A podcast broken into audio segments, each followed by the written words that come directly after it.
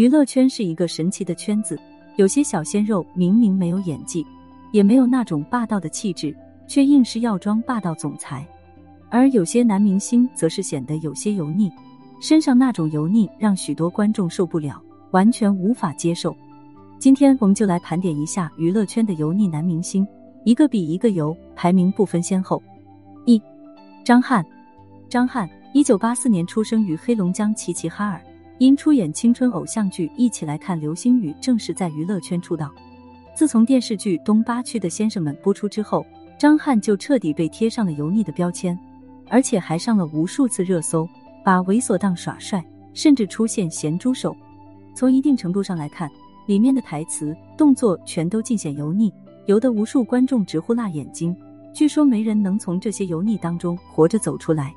不仅仅是油腻，张翰这部《东八区的先生们》因为里面太多不尊重女性的剧情，遭到了低分抵制和下架。其中有一个比较搞笑的热搜，这简直是黄晓明本人看到都忍不住想笑，并且不得不拱手让位。对于张翰，只能说是这次一游惊人。彻底被网友封为了目前娱乐圈油腻男明星之首，无人能匹敌。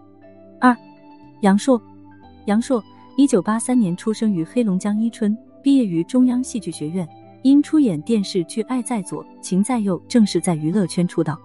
杨烁是因在《欢乐颂》里饰演小包总一炮而红，稍微显得有点油腻，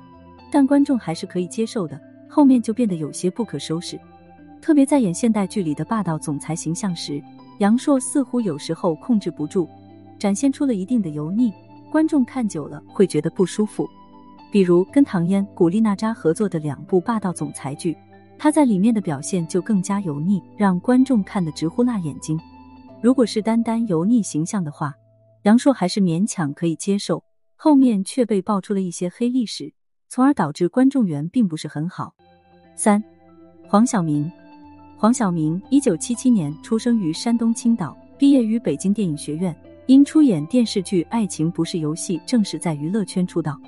从某种程度上来说，黄晓明的演技忽高忽低，有时候低到那种油腻让人受不了，演了许多那种特别油腻的霸道总裁剧，比如《泡沫之夏》里的台词和动作，《锦绣缘之华丽冒险》里的强吻壁咚。《上古情歌》里的油腻耍流氓行为等，全都是把身上那种油腻展现的淋漓尽致。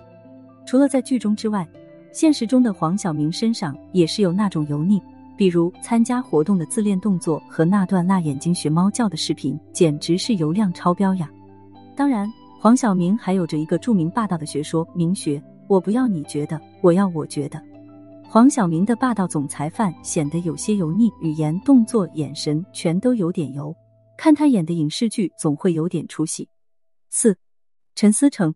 陈思诚，一九七八年出生于辽宁沈阳，因出演电视剧《士兵突击》被观众熟知。